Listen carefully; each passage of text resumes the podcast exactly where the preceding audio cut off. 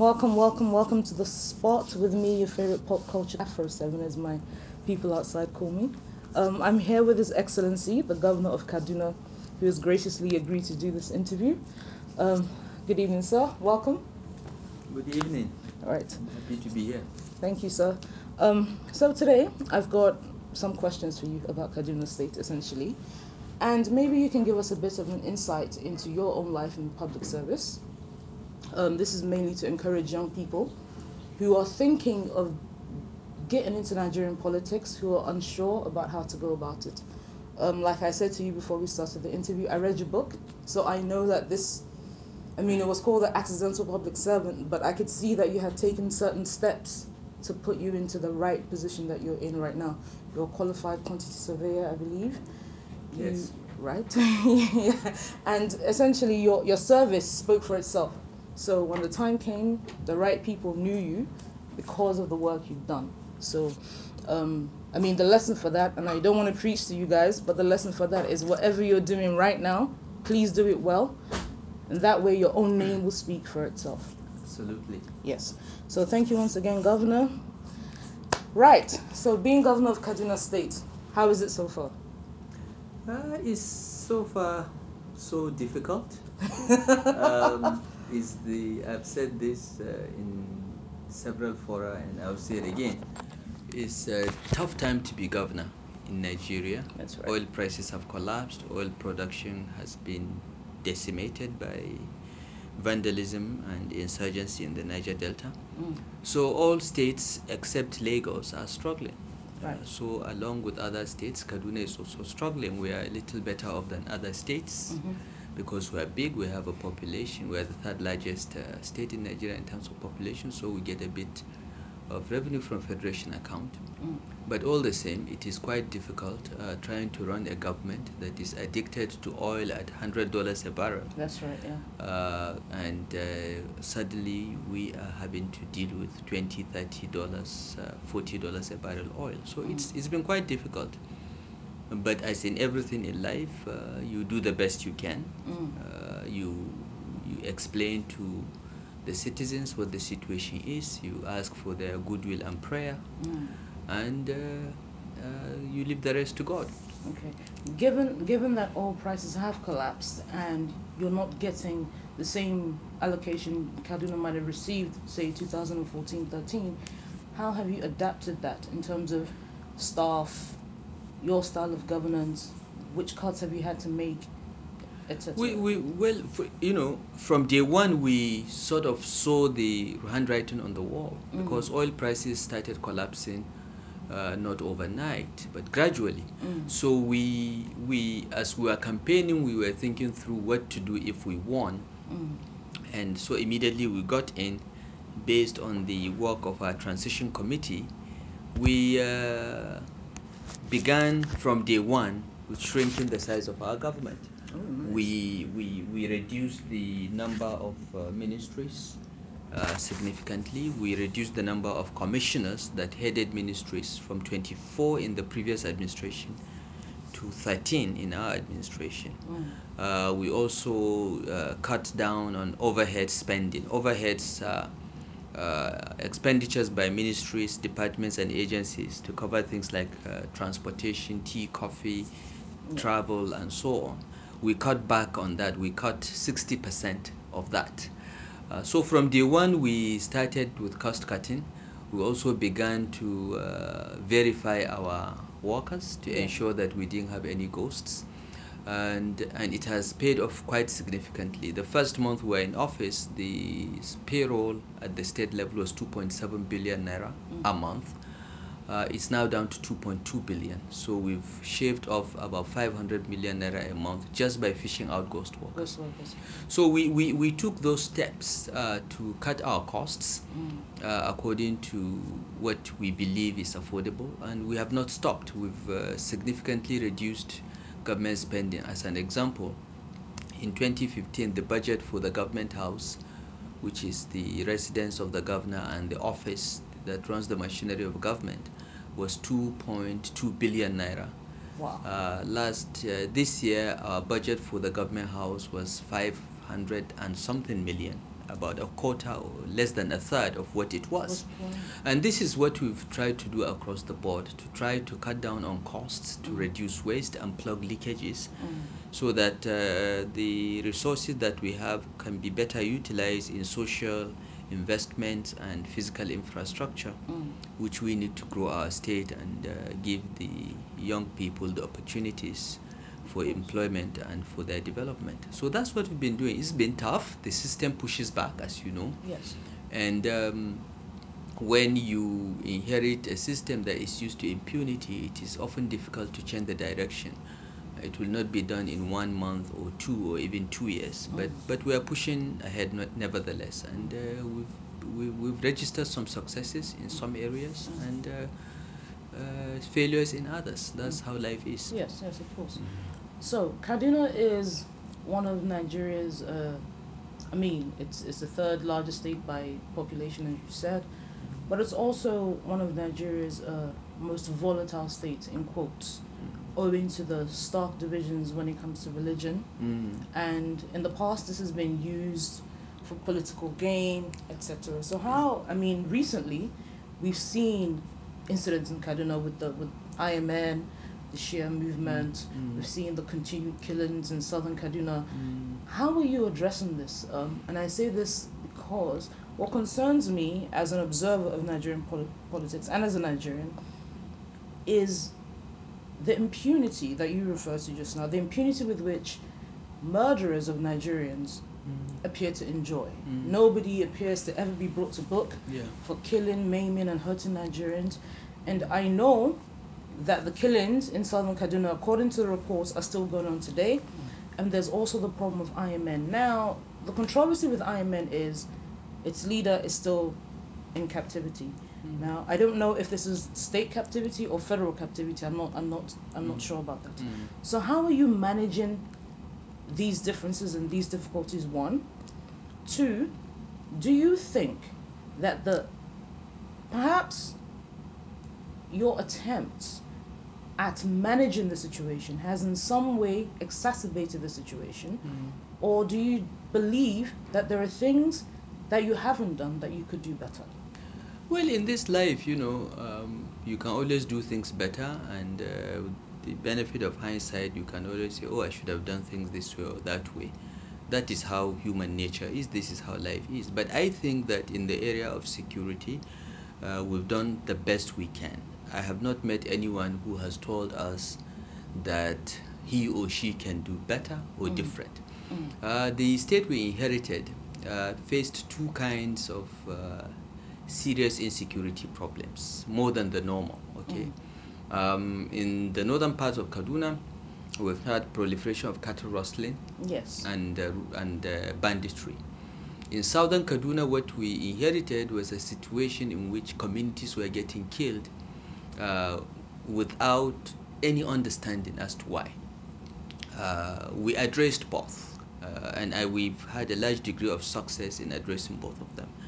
Uh, for for the cattle rustling, we realized that the problem was uh, the ungoverned forests uh, that border Kaduna and five or six other states, Mm. because the cattle rustlers use that as refuge. Mhm. So we organized ourselves as seven uh, Northwest governors plus Niger and uh, raised money to fund a military operation that more or less decimated cattle rustling. Cattle rustling is no longer a major security threat, and we dealt with that in a matter of two, three months after taking office. However, the unintended consequences of the decimation of cattle rustling was the emergence of kidnapping by the same former cattle rustlers Okay. as uh, as another threat, and uh, we are dealing with that as well. We have uh, addressed it mostly. You still have one or two high-profile kidnapping, Mm. uh, which makes the headlines. But as far as uh, kidnapping as a very serious threat is concerned, we've contained it more or less. We have more than 400 uh, suspected kidnappers in custody. Mhm. So we get them. They may succeed in kidnapping, but uh, once they receive the payment, we trace them and we get them. Mhm. And uh, they are going through the legal processes. Uh, but what is uh, what is uh, interesting, and this is why I said that the success in dealing with cattle rustling led to kidnapping, is that 95% of all the kidnappers we have in custody are Fulanis.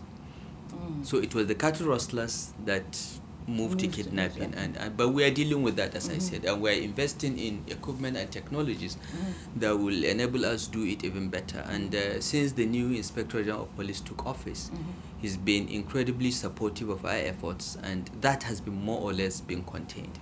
Okay. Okay, in southern Kaduna, as I said, we inherited a situation in which people were getting killed and we didn't understand why or what was the basis. It is very easy to reduce these narratives to Fulani herdsmen and farmers clash, Mm. but we asked ourselves why was it not happening anywhere else? Why was it not happening in Niger? Why was it not happening in Katsina? Yeah. uh, why Kaduna? And uh, we set up a committee under General Martin Luther Agwai, who was former Chief of Army Staff of Nigeria and former Chief of Defense Staff, to look into this. And they went round the state, and what they came up with was quite enlightening. They established that the roots of the killings in southern Kaduna uh, are in the 2011 post-election violence. Um, and most of those that were responsible for the killings were revenge attacks from Fulanis from outside Nigeria. Uh, it is usual we land around March, April, May for the pastoralists that come from 14 African countries, Mhm. okay, uh, to start moving up back to their destinations because as soon as the grass dries in those countries, Mhm. in Mali, Senegal, uh, Burkina Faso, uh, and Cote d'Ivoire, Sierra Leone, they start moving with their cattle Mhm. down to mid to southern Nigeria Mhm. looking for, for, for pasture. And usually from about February, March, they start moving up because the rains have started. So they would like to go back home in time uh, to, to for, for, for the farming season. As well as they were passing through Kaduna State, the 2011 elections took place in April, and violence broke out, and uh, communities in southern Kaduna uh, suffered the brunt of huge killings. Over 800 people were uh, alleged to have been killed, uh, and many of these Fulanis. Fulani pastoralists that were passing through got caught in the violence. They just happened to be passing through, and uh, many of them were killed. Their livestock were uh, uh, destroyed, and so on. And it is the tradition of the Fulani that when you kill one of theirs, they will settle the scores. So it was the consequences of the events of April 2011 that we've seen reprisal attacks taking place in southern Kaduna. Till today. Uh, no, uh, till then, till the time we took over. And around August, we received the report of the Agwai Committee, and we took certain steps to reach out to some of the aggrieved communities in Cameroon, Chad, Niger, um, I think uh, Cote d'Ivoire, Sierra Leone. We sent uh, delegations to these countries, and they searched out those the Fulani communities in those countries and explained to them that there is a new governor, a new government, and we essentially came to say we are sorry. If this has happened, this is what happened. We are willing to pay compensation, uh, cash compensation for crops, for sorry, for for livestock, for lives, but the killing should stop. There is no sense in it. Uh, those that did it have gone. It's a new government, and we offered our own olive uh, branch, and many of the communities Were accepted it. the Yeah. apology and said, "Okay, all we wanted was for someone to say we are sorry." Technology, yeah. Yes. okay. Uh, and uh, 102 required uh, payment for livestock lost, and we're happy as state government to provide the money for that. So between uh, August 2015 until the early parts uh, of the summer this year, we've had relative peace and quiet in southern Kaduna because of the steps that we took. Yes. So essentially, the 2011 problem was more or less settled. But what we are seeing now was a small problem that started in one community called Ninte in Jema'a local government, dispute between two uh, between Fulanis that have lived there and the lo- and, and the indigenous population that have that have coexisted for 200 years okay? A small misunderstanding that i think was not managed well and was not drawn to our attention quickly enough and it began to take a life of its own. This is what we are having to deal with. Uh, along the lines, the some PDP politicians have been buying weapons and mm-hmm. arming young people to resort to self-help on the grounds that the government is doing little or nothing, which is absolute nonsense. Because, mm-hmm. as I said, for months we've been doing this, mm-hmm. and we had brought relative peace and quiet to southern Kaduna. Uh, which the opposition politicians were not happy with. And I think they took advantage of the small problem in Ninte to fuel the crisis. This is what is going on. The security agencies are aware and I've been monitoring some of them. And uh, I'm hoping that very soon arrests will be effected. Yeah, I mean, But- further to my further to my question. Yeah. Are we going to have individuals who are going to be punished?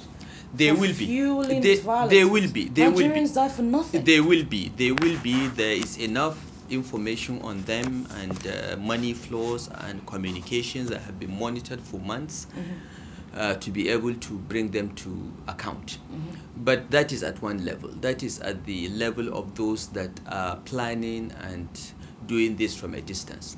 But at the operational level, the so called youths that are being paid and being drugged to do this are also being arrested uh, and they will be brought to justice. Uh, there was a case of uh, a Fulani man who saw his brother with uh, bloodied gowns mm-hmm. and reported to the traditional ruler that, look, I suspect my brother of being up to no good mm-hmm. because he keeps going out at night. We don't know why, but I saw him with bloodied gown, mm-hmm. and I think he is up to no good. So I'm reporting to you to look into this, bring in the police. This is his own blood brother. Yet, when uh, the traditional ruler got the police to bring the brother in, mm. and with this uh, elder brother as witness, some youths were instigated to go to the police station and get one of them and kill him. Mm. We have four of these youths in custody. They are being charged for culpable homicide, mm-hmm. and by God, if they are convicted, I'll sign their their death warrants. Okay, we must make it clear that nobody should resort to self-help. Nobody should break the law without consequence, and this is what we are going to do now. As you have said, this impunity has become a way of life in Nigeria. It People has. just think they can get away with it. It will take time, many convictions before people get the message, but we are arresting people. We are detaining them. We are putting them through trial. Uh, the, the judicial system is very slow, unfortunately. Yes. It will take time before the message gets out, but it is getting there, and we are very focused on this. Two days ago, I got a report. I was, I was in France uh, negotiating with Peugeot to, to, to, to, to establish another Peugeot assembly plant in Kaduna. When I got reports that some people have blocked the road and killed two or three people in Samaru Kataf. And I've sent a message that whoever did that must be arrested. Don't tell me youths have done something. I want names, we want prosecution, and if you are unable to produce them as divisional police officer or uh, the traditional ruler, I will come after you Yeah. with everything I've got. And we are getting results. We are getting arrests. In the past, these things happen. There are no arrests at all. Yes. But we're getting arrests, we're getting investigations, we're getting prosecutions. Uh, we have not convicted anyone yet, but we intend to. We intend to. This must, this nonsense must stop. Must stop. Uh, That leads me people on to must- the Shia question. yeah, well, th- th- that is that, that is a more uh, serious issue, in my opinion, because it is something that has built up over the last 30 years, uh, since the Iranian Revolution, uh, when Ibrahim al-Zakzaki, uh, you know, brought in Shiism into Nigeria, and uh, but it is not uh, Shiism itself that is the issue. Uh, everyone is uh, free to practice his own religion, but the problem of the IMN, where it differs from other Shia organizations, and there are some other Shia organizations operating in Nigeria. Indeed, in Kaduna State, there are two other mm-hmm. Shia organizations that we don't have any problem with. The problem we have with Al Zakzaki's organization that calls its, itself the IMN is that they do not recognize Nigeria's constitution. Mm. They do not recognize Buhari as president. They do, mm. do, do not recognize me as governor. Mm-hmm. They don't register to vote. They believe that their allegiance is to Iran, not to Nigeria. They believe that uh, Nigerian law does not apply to them. They routinely engage in activities that infringe on the properties, uh, on the on the rights of others. They block highways uh, during their trekking uh, processions. They they occupy schools. They they have a paramilitary wing that carries weapons. These are all in violation of the Nigerian constitution and our laws. And the IMN do not believe that our constitution and laws apply to them. Uh, this is why they felt entitled to block a federal highway and block the chief of army staff from driving through the highway. It is an attitude that has built up over the years. They have uh, been engaged in impunity because no one has brought them to order and they mm-hmm. felt entitled to do what they did, mm-hmm. which led to the clash between them and the Nigerian army in December 2015. Uh, the result of that was that 347 people were, were killed. We had the duty as state government to bury them, mm. and we set up a judicial commission of inquiry to establish the root causes and the immediate causes of the clash and to hold uh, anyone that is culpable responsible. The Commission of Inquiry has submitted a very good report, Yes, very I- balanced in I- my I re- I opinion. I read the report. Yes, I read the and report. and the, the, the, the government of Kaduna State has considered the report and has issued a white paper. The white paper is going to be published today as we speak. You Is it going to be available online? it will be available online today by God's grace. Okay. Um, and uh, we have taken certain decisions from that. Uh, one of the decisions uh, will be to prosecute uh, Ibrahim Al Zakzaki whenever the federal government lets us have him. So he's in the federal government's custody. He is in the custody of the uh, uh, State Security Service. He's, Okay. he's in the custody of federal government. As soon as we are ready with the charges I ha- against I him, we'll bring I have We'll, we'll, question he will have his day in court. Pardon me for interrupting you. So I Mm. have one question on that. So you've given an example of how the state dealt with the Southern Kaduna um, issue. Mm. You opened lines of dialogue, even a- across countries and cross continent on the top. Yes. Was there no line of dialogue to El Zaki prior to this incident occurring? Because I believe I've seen photos of you and him and in public. Look, So, El- El was there no way, considering the issue, like you said, has been ongoing for 30 years, was Yeah. there no way that this issue could have been addressed with him before it escalated to the level that it did? I'm not sure we. Uh, I'm not sure we we were in a position to prevent what happened mm. in a way. Now, let me give you a little bit of history. Ibrahim Al Zakzaki and, and my humble self were both in the Ahmadu Bello University in the 70s. Mm. Were both active in the Muslim Student Society. Mm-hmm. I knew him from back then. Mm-hmm. Okay, I know the sort of person he is. I know the animal I'm dealing with. Mm-hmm. Okay, now there are pictures of uh, of the two of us because when in 2013 or 2014 three of his children were killed in another previous clash with the army which was never investigated by the way. Uh, i went to condole him Mm-hmm.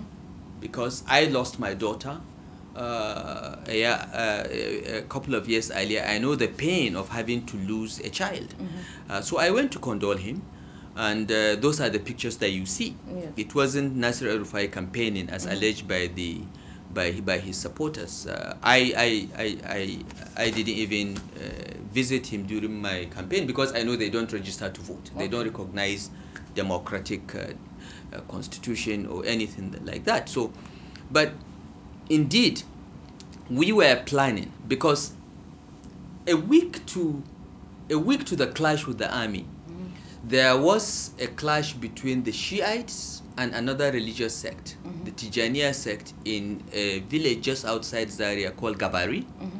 And what happened was that Al Zakzaki's supporters tried to take over a mosque that they did not build, Yes. a mosque belonging to another sect. Yes. Okay, and there was a clash, and two people were killed. Okay, uh, so we, we, we, we, we took the police, uh, we deployed the police to that location, and El group, two of El people were killed. Mm-hmm. So his group regrouped, brought people from Kogi State mm-hmm. to attack that village again. luckily for us, we had mobilized and the police were there to protect the village. Mm-hmm. And again, two more of his people were killed. So we had plans to invite him to come and uh, to come to the government house and discuss and ask why is this happening. Uh, but then this happened. This Okay. this this this thing intervened because the Gabari incident happened on Thursday, and our plan was to invite him on Monday. Yes. Then this uh, clash with, With the, the army, army, took place on. Saturday. So we had plans to talk to him, and as I said, I know him. Mm-hmm. I know the kind of person I'm dealing with. And, but happily too, he knows me. He Yes. knows I'll take no nonsense, no nonsense. And uh, what he was doing to previous state governments, he knows he would not try it with me. So we would have met and tried to find a way out. But as I said, I'm not sure if we are not too late because by then the Shiites have become so steeped in their impunity, they believe they could get away with anything, they believe they are above the law, that perhaps nothing could have stopped what Well, happened we'll- we'll from never happening. But yes, we intended to invite him and talk to him and uh, maybe uh, put some sense into him uh, and hope and our hope is that that will go down to the organization. Mm-hmm. But uh, we couldn't because you know that- the, that wh- what happened happened and we had to deal with what what happened. Now, I think part of the problem that we we we came we, we had to come to terms with was the fact that in all the previous years in which the IMN had engaged in acts that were totally unlawful and acts of impunity, there has been no response from the state. There has been no investigation of previous clashes between the IMN and other law enforcement agencies. You know, I mean, if the clash between the Nigerian army and the IMN in 2013 or 2014 had been investigated by the authorities at the time, Yes. maybe this would not have happened. But you know, um, no, no, there were no investigations. There were no, no one was held accountable. And I remember that in 2014, when that clash happened, I think some 35 people were killed. Yes. Now you cannot have 35 of your citizens killed without anyone being held to account, without any explanation, or even an understanding of what happened, so that you so that, so that you avoid you avoid a recurrence. But this is what we found, and this is why we felt that the best way to go about it was to study this uh, situation of you know uh, continuous confrontations with law enforcement by the IMN in a holistic manner and uh, Yeah. I think we have a blueprint now around which we can walk. Hopefully, the white paper will be out today, and those interested can go out and read it. Please inform yourself. Don't just restrict your knowledge of the situation to social media. That would be terrible. Please read up and inform yourself by yourself. Yeah.